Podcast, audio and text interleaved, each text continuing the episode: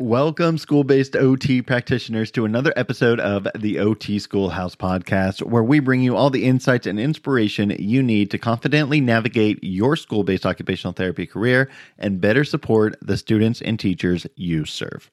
I'm your host, Jason Davies, and today we have a very special episode focused on a topic that many of you have been eager to learn more about. I know because you asked me about this on Instagram, in emails, and everywhere else, including at conferences, Medicaid billing. What do we do about Medicaid billing? Do OTs even bill for Medicaid? Can we bill for Medicaid? Should we be billing for Medicaid? Those are some of the questions I get. And I know just hearing that phrase brings up feelings we want to suppress. Many of us don't understand Medicaid well, and that can cause us to question it or even fear a Medicaid audit. I have even come across some therapists who flat out refuse to bill Medicaid because they don't fully understand it. As you probably are aware, school based OTPs don't bill in the same way as our counterparts might in a pediatric clinic, hospital, or whatnot. But the odds are that your district is likely recouping funds from Medicaid to pay for part of your salary or contract if you're a contracted therapist and other costs related to your services. That is what today Elizabeth Duncan and Jason Coker are here to help us demystify Medicaid billing once and for all. Elizabeth is a school based occupational therapist in Louisiana who took on a role to help her related service provider peers better understand Medicaid billing. And Jason is an expert in the field of school based Medicaid billing and has extensive experience working with school districts to help them navigate the complex world that is Medicaid reimbursement. While none of us became therapists to understand billing practices, Jason and Elizabeth are here to share the basics behind the process and why we should actually care about it. By the end of this episode, you'll have a basic understanding of Medicaid billing and be equipped with the knowledge and confidence to navigate this vital aspect of our profession. You might even come up with some creative ways to utilize your newfound knowledge to advocate for more support from your supervisors. All right, enough with the introduction. Let's all go ahead and hum along to your favorite intro tune. And when we return, we'll dive into Medicaid billing with Elizabeth and Jason. Enjoy the episode. Hello, and welcome to the OT Schoolhouse Podcast, your source for school based occupational therapy tips, interviews, and professional development. Now, to get the conversation started, here is your host, Jason Davies. Class is officially in session. Elizabeth and Jason, welcome to the OT Schoolhouse podcast. Thank you so much for joining us today. Elizabeth, we'll start with you. How are you doing today? I am doing fabulous. We have nice weather and the Saints won last night, so it's a good day. There you go. There you go. The Saints won. That's always a, a nice little Monday Monday night football. Tuesday feels much better. So awesome. And Jason, how about you? How are you doing today? I'm doing great. Awesome. Well, thank you so much for joining us. And I really just want to, before we dive into talking about Medicaid and school-based occupational therapy billing, I want to give you both the opportunity just just kind of share how you fit into the world of school-based occupational therapy related services and billing and all of that. So, Jason, would you mind kicking us off by just sharing a little bit about how you fit into this public education world of billing?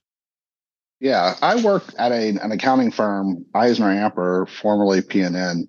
We do we help the state of Louisiana administer the school-based claiming program in a number of aspects. We help develop the the plan. We help implement the plan.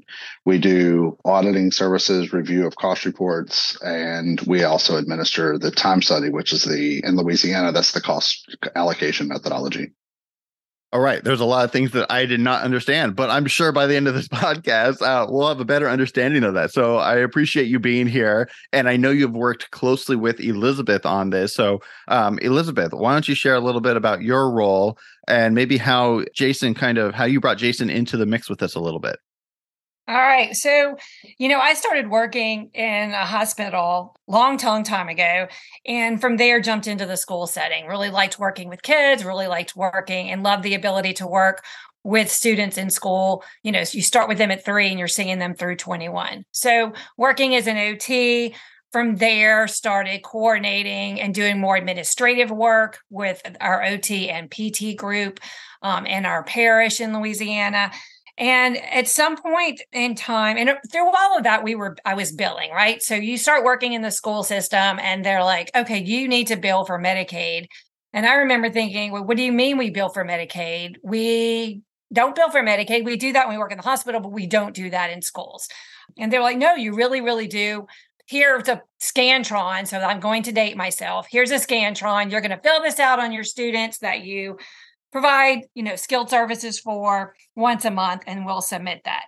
So Jason's firm, as he said, they uh, part of what they do is auditing the program. So as he would come to our school district and audit our program, if there were questions regarding OT or PT, I would be called down to who coordinated our services, answer these questions about what this OT or this PT wrote in their documentation. And so that was many moons ago from there, they our our Medicaid coordinator left, and our special ed administrator was like, "I know you're treating kids. I know you're administering. You know, you're doing OT and PT administration, but guess what? We want you to run our Medicaid program as well." So I added another hat, and I realized I really needed to catch up and learn more about the Medicaid billing, Medicaid, how does it fit into school? So that's when I really started to reach out and ask for help to learn more so I could do my due diligence and, and do this portion of my work. So that's that kind of connected me to Jason. He likes to talk a lot. So he, you know, I, I learned a lot from him and he, you know, we've had in, we've had personnel changes at the state level throughout the time I've done this work, but he's his, him and his firm has been the group that has been there throughout and been able to really provide us with a lot of both history and knowledge on school claiming for um, for those all the health services. That's fantastic. That was a great introduction for this podcast. I really believe because you know I I have been a school based occupational therapist. I have sat at that table with someone from this company that is an outside agency that that says they do all of our billing for us and they kind of give us what we need, but obviously there's so much going on behind the scenes that we don't understand. And you know, that's like, okay, well, if you did this, then check this on the website and then type in a little note or whatnot. And on the flip side, you know, in my role as the OT schoolhouse, you know, all thing OT schoolhouse, I get a lot of questions from those who follow me on Instagram, on email, in our OT Schoolhouse Collaborative, like, hey jason davies. Um like what what do we have to do for billing? Like what is required for billing? Can i bill for consults? Can otas bill? And i'm excited to dive into this now because we're going to answer I, I, say answer almost in parentheses because every state is different every situation is a little bit different but we're going to try and get into some of those. So i first want to ask you elizabeth is you you know you t- you talked about how you took on this role as someone who was in charge of Medicaid within your area. Kind of how did that come to be and what kind of drove you to doing this deep dive into billing practices for the schools that you worked with? So really it came to be because somebody retired and they were like, all right, who's next in line? You know, who can maybe handle this? And I mean, you know, as OTs, if we are going to do something, we want to do something right. And we want to know what we're talking about. We don't want to halfway do our job and we want to make sure that we can answer the question. So I wanted to make sure one, when they come ask me questions, I know the answer. Um, I want to make sure that when I ask our documentation company, why do we check this box? I understand the terminology enough to be able to ask the right questions. Um, and I think there's a lot of concern out there from billing providers, especially in the schools, about making sure that we're not doing something that's fraudulent or doing something that is against our license or our practice. And so, you know, getting those answers um, helps me feel confident that when I answer those that ask me there and talk about their concerns. Yes. And and Elizabeth, thank you for that. And I know you actually went a little bit deeper. Once you had this role, you kind of, I don't want to call it necessarily an overhaul potentially, but you really went deep into this. And now you have kind of, I think you, if I remember right, you kind of overhauled a small area of Louisiana. And then now all of Louisiana is kind of using kind of what you kind of started. And so, what made you decide to kind of I, I don't know if overhaul is the right word, but what made you decide to really just dig down deep and say, hey, you know what? There is something going on here that we need to better understand because we can bring more money into the schools for the related service providers. I'm glad you asked that because I totally almost skipped a step because I went from working in the school district. It was around the time of COVID. It was March in April of 2020 when our Louisiana state plan, and we'll talk about state plans in a little bit, but when our state plan changed. And I remember receiving an email stating from our Medicaid agencies, and it, it said, by the way, our state plan has changed. Um, here's what's different about it. Implement it basically was like, now it's time to implement this.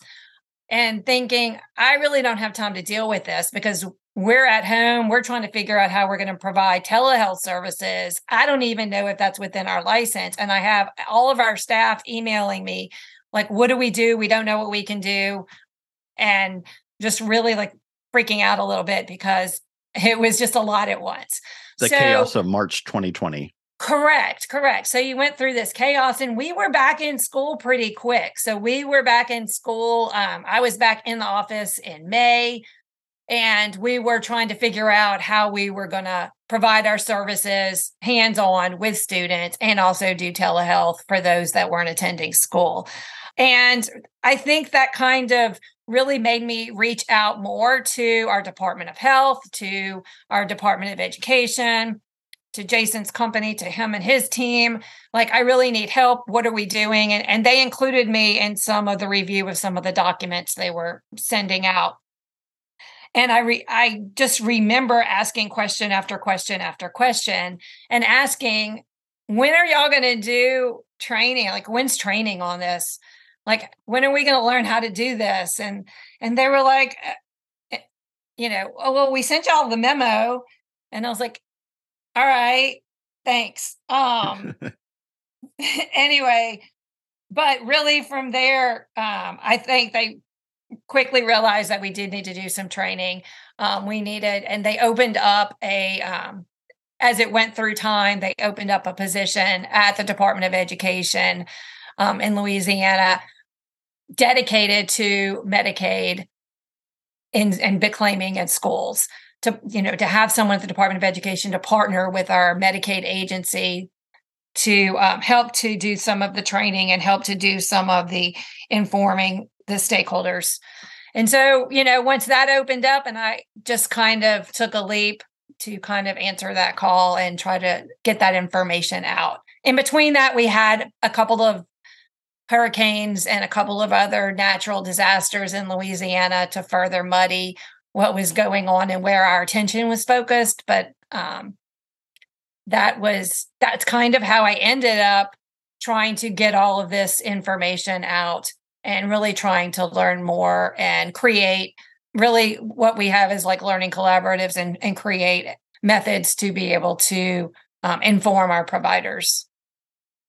Gotcha. Perfect. Well, let let's dive into Medicaid. Um, I think someone that you and I are both familiar with, uh, Abe Saffer at AOTA. He, I think he was the one who might have even gotten us in touch originally. He has talked on this podcast about how IDEA was never fully funded and and i'm assuming from everything i know is that is why medicaid is so important within the schools.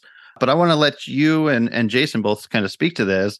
What is that the main reason that medicaid is so important in the school? Are there other reasons or what role does medicaid really play? I'll start off and then i'm going to hand it to jason to finish kind of off the comment. But yeah i mean we have you know, I think um, the federal government understands and the states governments understand that we have these kids that come to school that have significant health concerns, health needs, mental health needs. And in order to fund that, in order to, you know, be able to hire and um, hire providers and pay for the providers, we need we need to have enough funding to compete and recruit and retain our um, our therapists, our nurses, our behavioral health providers. And so, you know, IDEA does fund some of it, but it is not fully funded. And so, in order to add additional funding, Medicaid was a stream of funding that can supply those funds on a on a sustainable, consistent basis. You know, where other other grants aren't sustainable, Medicaid is there, and it is a sustainable funding source. And Jason, do you have anything to add to that? Yeah, I think that the there's a recognition, especially with the new guidance that's come out recently, there's a recognition that schools are the place that services can be provided. It's where students are. Um, it helps with attendance. It helps with student health. It helps, you know, it helps with academics as well as as overall health of the student. Uh, so, and I think so. I think I think the the change has the the the shift in thinking has been if we provide more services in a school setting, we'll be able to more sustainable serve, uh, funding in school setting. We can provide more of those services. Interesting. So, if we provide more services, we can get more Medicaid, and therefore the services become more economical in a sense. So it's the more services that are provided, especially in Louisiana, when when we're dealing with a you're dealing with a, a cost based program instead of a fee for service program, but it, it's it holds true also in a fee for service program. The more services you provide, the more funding that's the more funding that's going to come in for those services. So if in in a cost-based reimbursement methodology, you would have the more services you're providing, meaning the more time you're spending providing those services, the more funding you're going to receive. In a fee-for-service program or a fee-for-service methodology, the more services, there's a direct billing for each one of those services that you would provide. Gotcha. Perfect. I know we're going to dive into each of those a little bit more, but that's a good starter to that explanation. Now, before we dive into kind of those terminologies that you just mentioned there, one question that comes up into IEPs, whether we ask a parent or sometimes the parent asks us, is if you're billing for Medicaid, then will my doctor also bill for Medicaid? And does it impact one another? And so I do want to ask you that question is how is Medicaid for schools different than maybe what a outside occupational therapist is billing Medicaid for? Um, I'll answer that. So, one, you're thinking about two different types of, of serv- services with different goals, different objectives, different means for why they're providing them. So, one of the things that we're required to do with our outside providers is called care coordination. And we should be doing that anyway, right? A lot of what, if, as you dive into school based Medicaid, a lot of what's required through documentation, through developing the need for um, the medical services, you realize is really best practice. So, a lot of what Medicaid asks you to do is really nothing more than you should be doing anyway. So, you know, we're required to do care coordination, we're required to talk to those outside providers, talk with the parents, and make sure that we're not duplicating services. Our goals should be different. In order to establish goals, we should already be doing that care coordination. So that's part of that. Also, the way and of course, every state's a little bit different, but like in Louisiana, the way our funding stream comes through our Medicaid agency um, and is carved out, out, and we'll like I we'll talk about that in a little bit. Just the way that is split up, it's not going to affect the student's ability to receive outside services. Gotcha. Okay. And you did kind of mention there just some of the things that are required. And if you can just kind of before we get into that carve out, you know, you talked about the the fact that we should use the best practices. Medicaid is kind of almost requiring those best practices. And so you talked about coordinating the care plan a little bit. Um, you talked about you know, just making sure that things are going well. But I kind of want to dive into what that checklist might look like for a therapist if they're like worried that they're not going to get reimbursed for their services. And I know every state's different, but are there a few things that are kind of general that you can mention? Like these are the things that Medicaid typically requires? Um, I'm going to do a, a, big generality and then also let Jason kind of fill in after. But really, like, is the school, your school district is enrolled, right? They're the ones that are billing for your service. They're the ones that are getting paid. You're not getting paid. So that's, that's one concern. They're, they're an enrolled provider. And then, you know, the student needs to be eligible for Medicaid. Then you're also looking at, are you doing an evaluation you know, is it medically necessary? And you are establishing that medical necessity as you do your, your evaluation, as you write your plan of care, as you document your services, and as you track progress. And then also, you know, look at does the student continue to need the services? So part of establishing the medical necessity or is everything that you're already doing through your documentation and best practice um, plans of care. So, and then I forgot what the second part of your question was. no, I'll, I'll, I'll I'll pause there because I I have okay. just kind of two questions based on that. Like the most common questions that I get based upon what you said are a, and I'll break this down. We'll do one at a time. What is medical necessity, and why is it medical necessity when when IDEA says we're focusing on educational necessity for lack of using the real quotes but um, uh, what how does that differ? Are is everything that we're providing medical necessity even though we are in the schools? Well there are there are some things that you're doing within the schools that may not be medically necessary. I you know if i'm consulting with a teacher on how she teaches handwriting to her classroom to the general public that's not medically necessary. If i am consulting with a teacher about how she is specifically changing her practice of teaching specifically for that student to use his adapted grip and how they're doing it yes that is part of my and that is part of my plan of care and that is done because I've done an evaluation that requires my skilled service. So, all of that time that you are working with that student through um, your direct services, your evaluation, all of that goes back to determine establishing the medical necessity and backing up your documentation of that as well. So there are definitions of medical necessity, and I can probably put someone to sleep by reading it.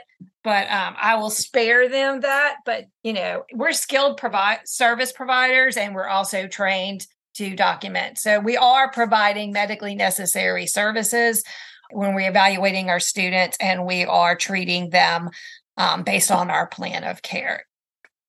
Perfect. And yeah, the second question, kind of follow up that I had, I, I think it's later in our questions, but I'll bring it up now since we're already on that topic, is that documentation side of things. When it comes to our daily notes, that's the other question that I get a lot. Like, is there something required in our daily notes? Like, do we have to use SOAP notes or can we use a different form of a note? Does Medicaid, at least in Louisiana, I know that's what you can speak to, do they require any specific documentation aspects? I can um, I can take the first part of that, Elizabeth. Okay, go ahead. Medicaid does not require documentation. The service that you're providing requires you to document that service. So your license, your your practice act or whatever d- decides what documentation is required. Medicaid is there to cover cost, but they're generally not there to ask you to do anything different from what you would already be doing to provide those services. That is a great succinct answer. Thank you, Jason. He's a little more succinct than I am. I will say that. I am going to piggyback on that and say that you know we are required and we are trained to do specific documentation the payer uh, just like in other outside agent you know if you're working for a hospital a lot of times the payers will um, of the services will define what information they want um, to be reported. So you may be you know the cpt codes or the fee schedule does require us to list things. What cpt code we've provided it does require us to you know list the um, have a plan of care. It does require us to list frequency and duration of our of our services within the plan of care so every um, state requires different information based you know on their on their plan so you do have to um, educate yourself on what's required as part of that submission of the claim Gotcha. There is one more thing I wanted to um, I wanted to clarify. There there are minimum documentation requirements from Medicaid or CMS. There is a minimum documentation requirement. It's just not really more. It's not more than what you're already being asked to do as a provider. Correct. Got and you may be doing it in a little bit of, diff- of a different way. So if I'm working in a school system, I may not always write the 97530 CPT code, you know, However, that is what they're going to want. They're going to want those, you know, that instead of, you know, or I'm doing therapeutic exercises. Uh, they're going to want, you're not going to write that. Um, you're going to put the number because that's what they're requiring for their their claim documentation. Absolutely. Thank you for bringing that up because, you know, some outside occupational therapists who are not familiar, occupational therapy providers who are not familiar with the schools, they'll often ask me, like, oh, what CPT codes do you use in the schools? And I'm like, I don't know. I don't use CPT codes in the schools. However, what I don't realize is that I am using CPT codes. I just don't know it because that checkbox is telling Jason's company a specific CPT code, and that's what they're transferring over to Medicaid. Does that sound correct?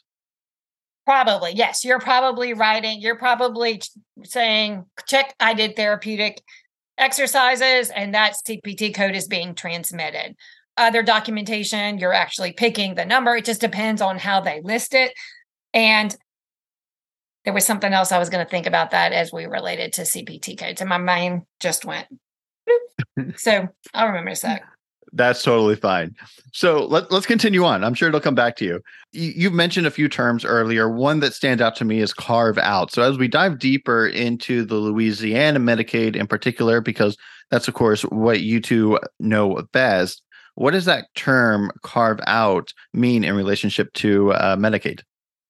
So the carve out of school based services just means it's carved out from managed care, which means it's it's not it's just done under a different methodology and it doesn't um, there's a there's a care coordination component that must that has to be done but that the services that are provided in the school setting are not are simply just not covered under a managed care methodology elizabeth did that cover yes. that answer? Go ahead elizabeth if you wanted to go with it.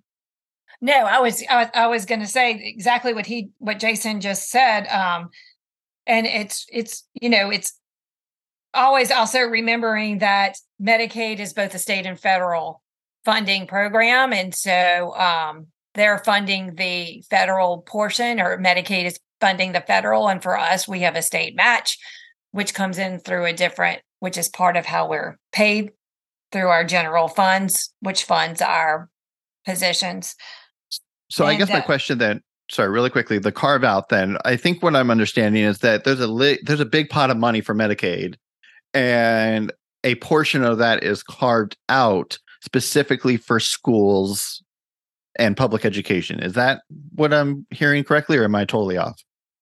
I think that's a, a that's very close. I think that there's a there's a a program out there called Managed Care, and uh, many, many, many, if not all services fall under managed care for this population of, of students or, or individuals. The school based claiming program is carved out of that plan. Gotcha. So it's okay. just handled under a different methodology and different okay. funding source. It's this, it's a similar funding source, but the, the funding methodology is different. Perfect. All right. Thank you for explaining that. That that, that helps me understand a little bit. And so, kind of generalizing this, uh, Jason, I think this might be a question for you.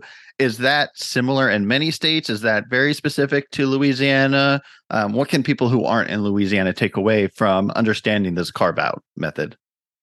That's it's similar in most states. Most states have uh, school based services carved out. Um, there are the only state I can think of off the top of my head is Mississippi. Um, I'm sorry, Tennessee that has uh, school-based um, services included in managed care. So I think it's more rare to have school services included in school-based services included in managed care than not. Gotcha. All right. So now that we understand kind of where this money is coming from and it's carved out, you know, it's kind of set aside for these services. There's two other terms that you mentioned. One was fee for service and I can't remember the other one, but can you explain those a little bit deeper and how those might apply to school based occupational therapy providers when it comes to how they're being reimbursed? All right. So, uh, and a fee, go ahead, Elizabeth. I was just going to start as a provider. So, as a provider, I'm used to doing fee for service. I'm used to, I see a student, I write a claim, I submit that claim, they send me money back. So, if I'm working independently for my clinic, that is how that's that is a, a quick example of interim claims and fee for service.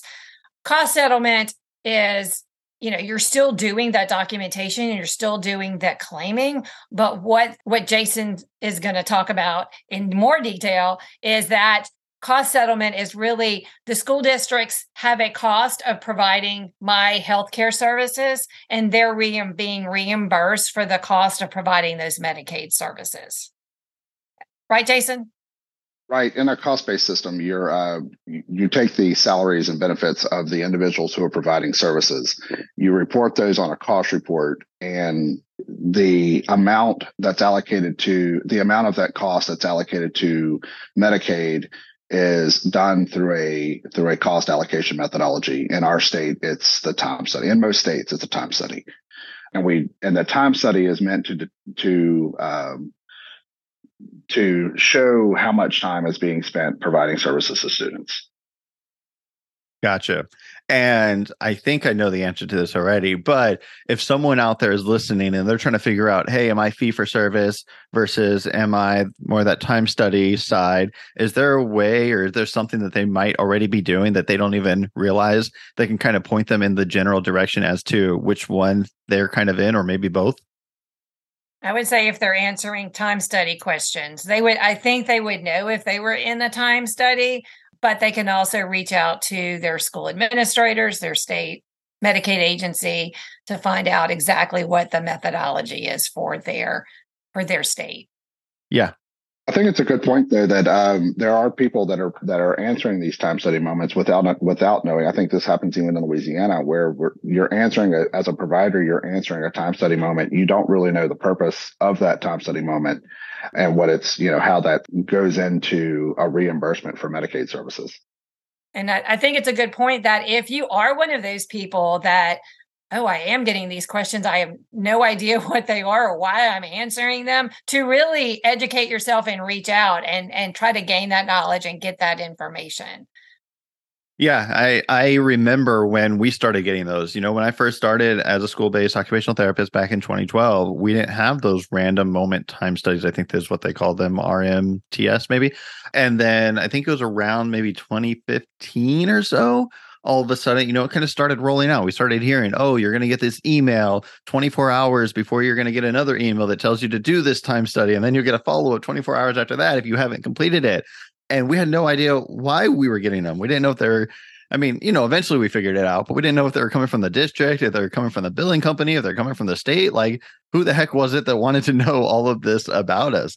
and uh, about what we were doing at least and it was very interesting and it was kind of a shift in understanding of what was going on and uh, yeah that's that's why i really wanted to have you both on here and so let's dive more into that random moment time study to kind of answer that for some of those therapists who are filling this out but don't quite understand it I guess who is actually sending out that? Is it like a billing company that's sending that out? Is it the state that's sending it out? Who, where are these coming from?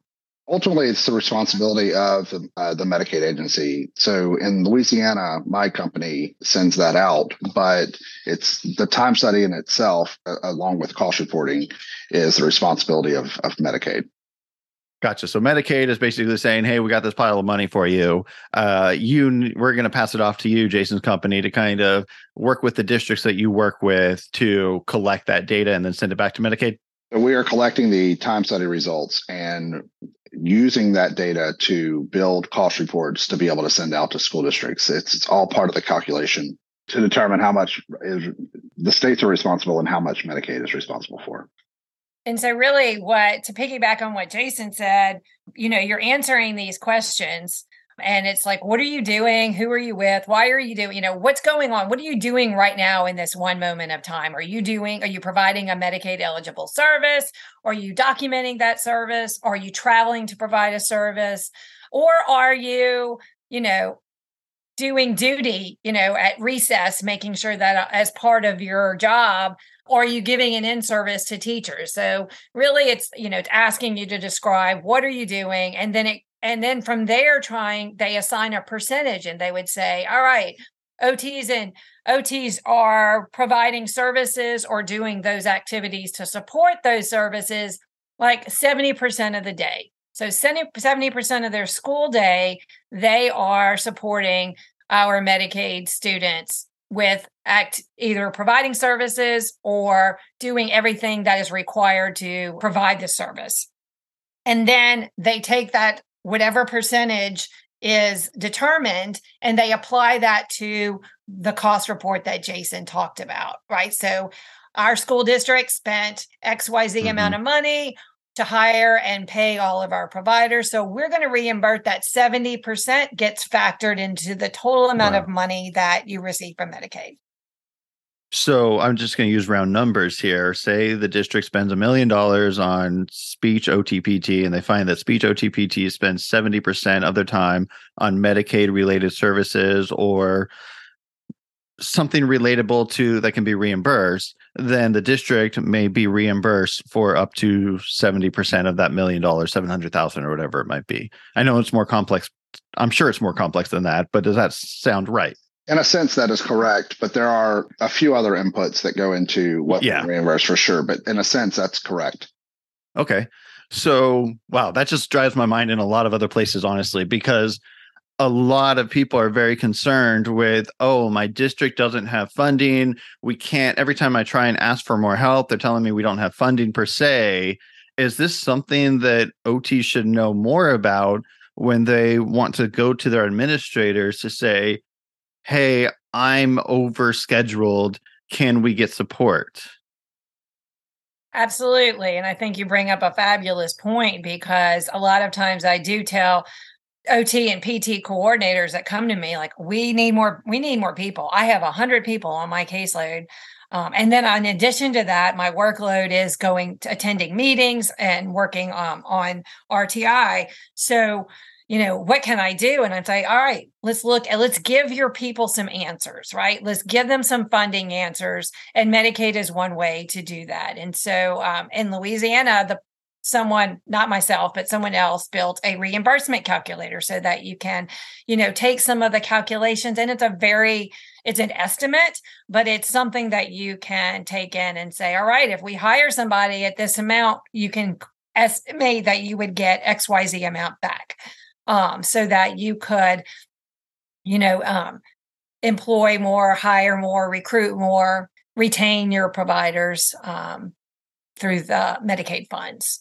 And really, it, it, also highlights the importance of the answers to the random moment time study. So making sure that when you do answer it, that you're answering it accurately and that you answer it within the timelines that you're given, right? Because I think you mentioned, oh, they give you, you know, 24, 48 hours to be able to answer your email.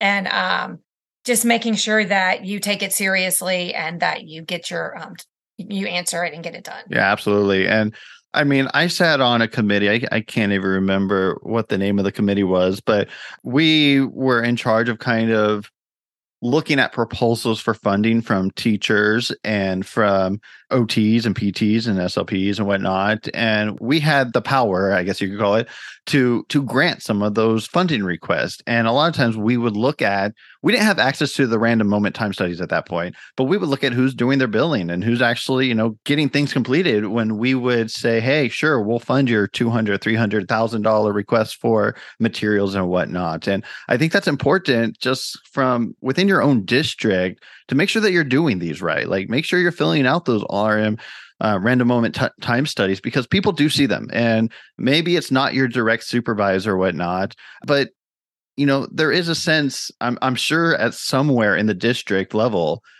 they know what percent of ot or pt or speech therapists submitted there are random moment time studies so I, I just encourage everyone to make sure that you do fill those out if you are getting them now elizabeth when we're getting those random moment time studies, you know, I'm not telling anyone, don't lie on it, of course, but are there any kind of words of guidance that you can share with people to make sure that they're completing it out fully and to the best of best of their ability that gives them the I guess most opportune chance to receive that as a positive time study moment, I guess. I don't know how I'm saying that.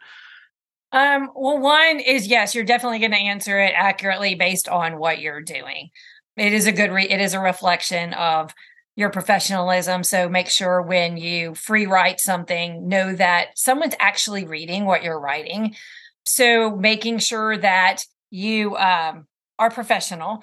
Um, and also to understand that uh, most of the time the people that are reading your answers are not therapists right? They're probably from possibly an auditing firm. There or you know from somebody that's so they may not understand the language or the jargon or that you're using. So explain it be brief but explain it in layman's terms so that they can understand what you're doing so that they can um, make sure that it's accurately reflected.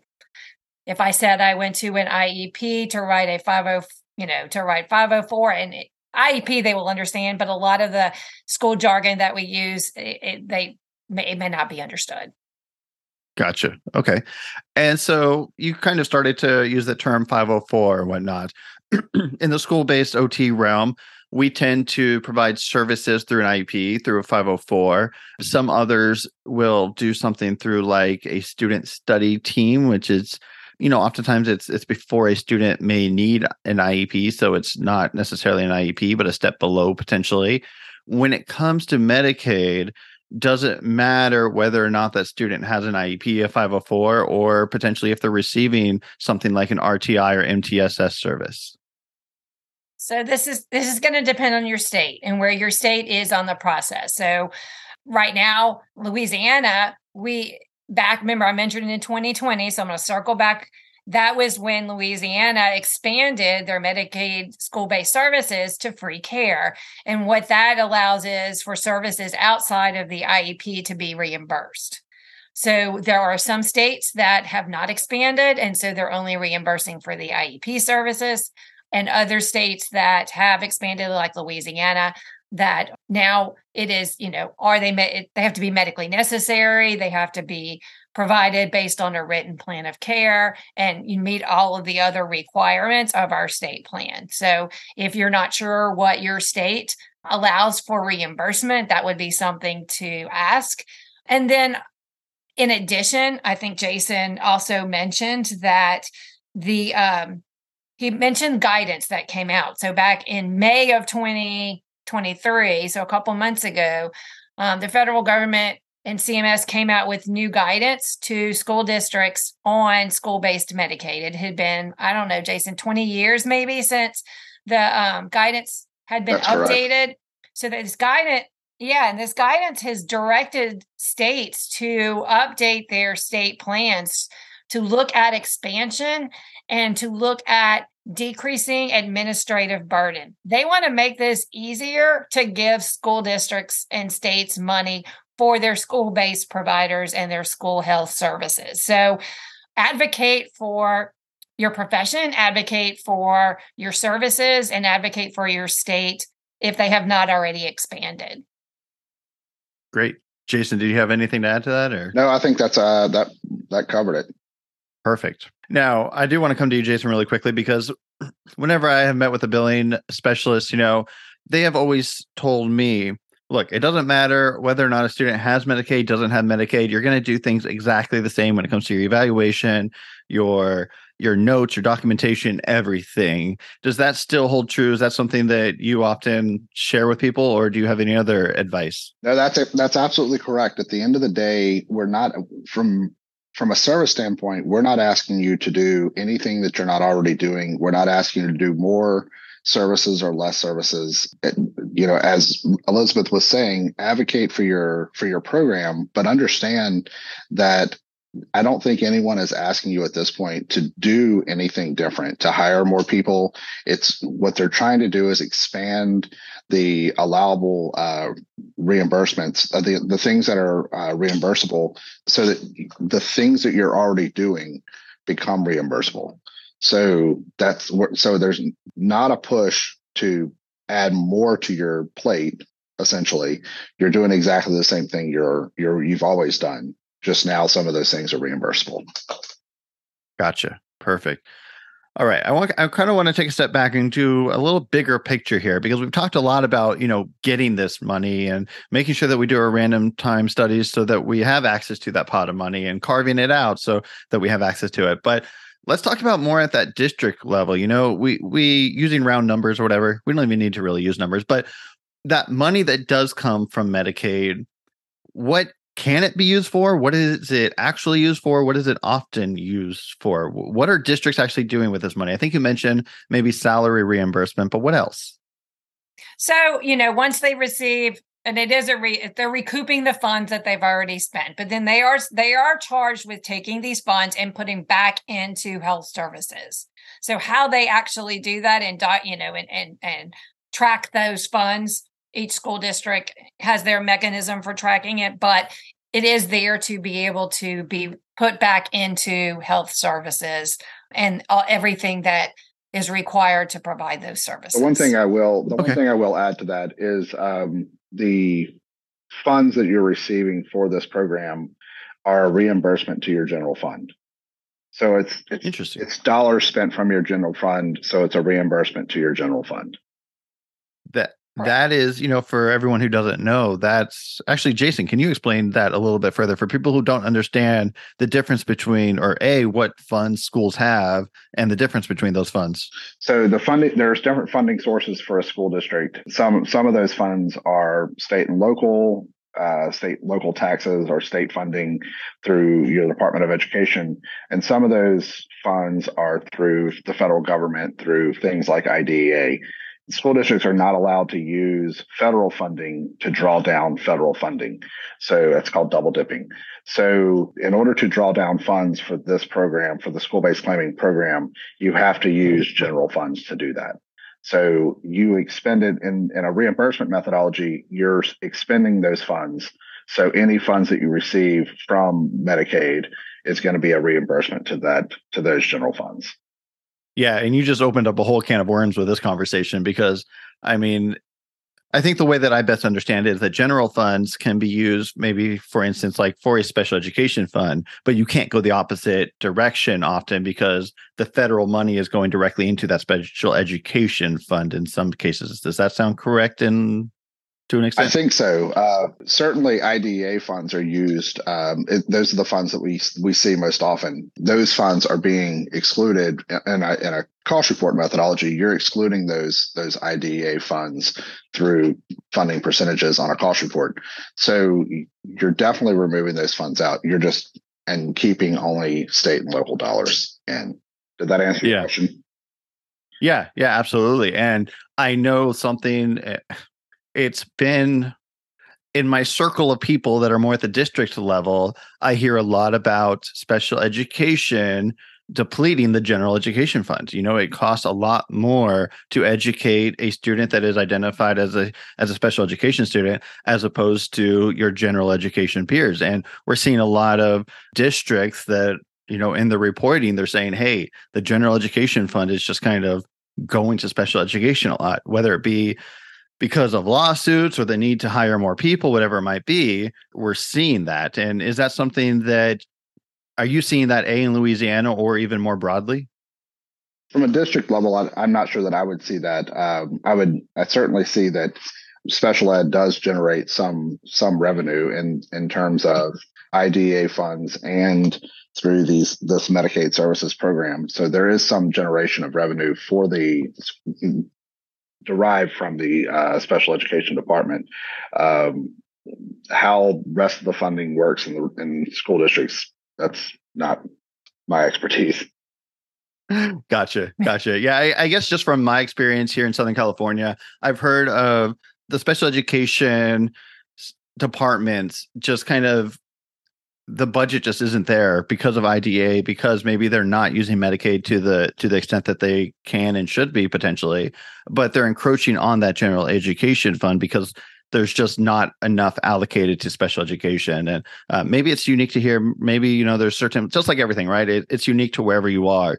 But that kind of begs the next question which i think is you know if your school district and this is for the ots out there and as a question for you all you know if you don't feel like if it's OT out there or a PT speech, whatever, they don't feel like their district is using Medicaid to the best of their abil- ability to, you know, recoup some of that funding. What can an individual employee at a district do? What should they do? Should they step up and say something to their director or to had a board meeting? Is there anything that you can recommend on that level?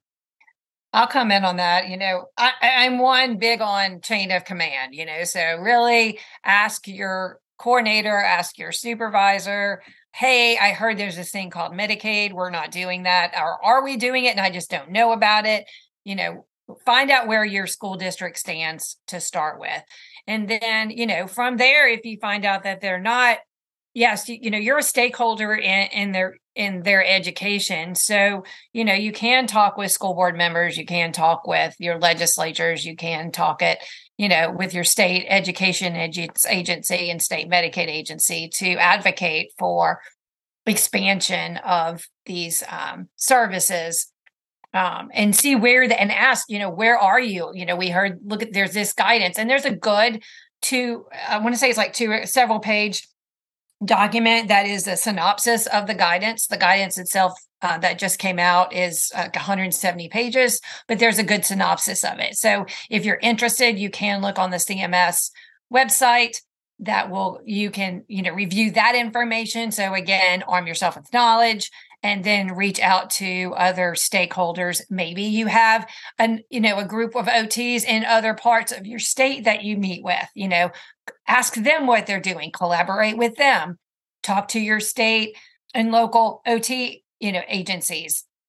You know um, and aota also has some very good um, information around medicaid claiming and documentation. So if you're looking for more information they have more information as well that's great to know. We'll definitely uh, tag those resources in the show notes. So that's at uh, otschoolhouse.com slash episode 134. You'll be able to find some of those links that Elizabeth just discussed.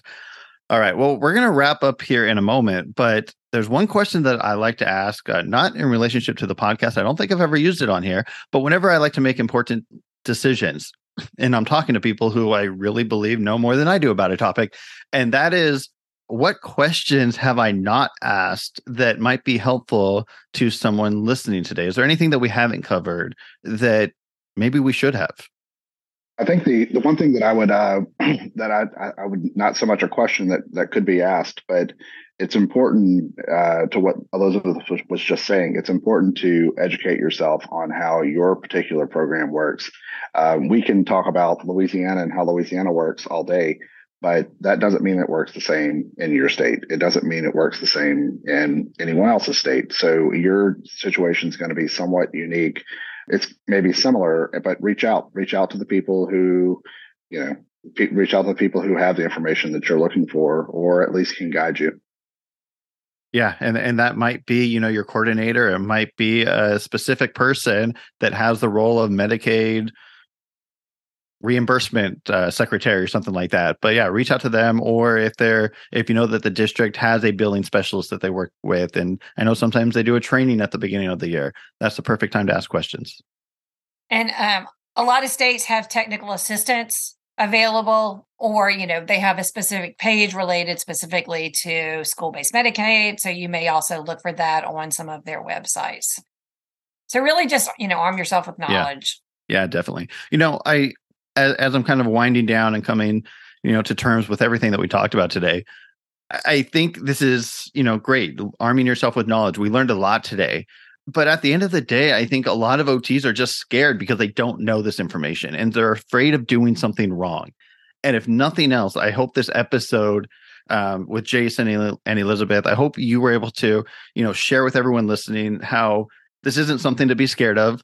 I think Jason earlier you said, remember, it's your district that is being billed and whatnot. It's not you. You're not the one that's actually, you know, no one's paying you for the service that you did. It's all within your district. And I think that OTs in general, especially um, OT practitioners in the school, we just need to have a little less fear and a little bit more trust in that system, right? When you get that time study, it's nothing against you or anything. It's just something that we have to do so that way we can get that reimbursement. Jason, one thing did come to mind though, really quickly audits. Because I said that word fear, right? Like people are fearful.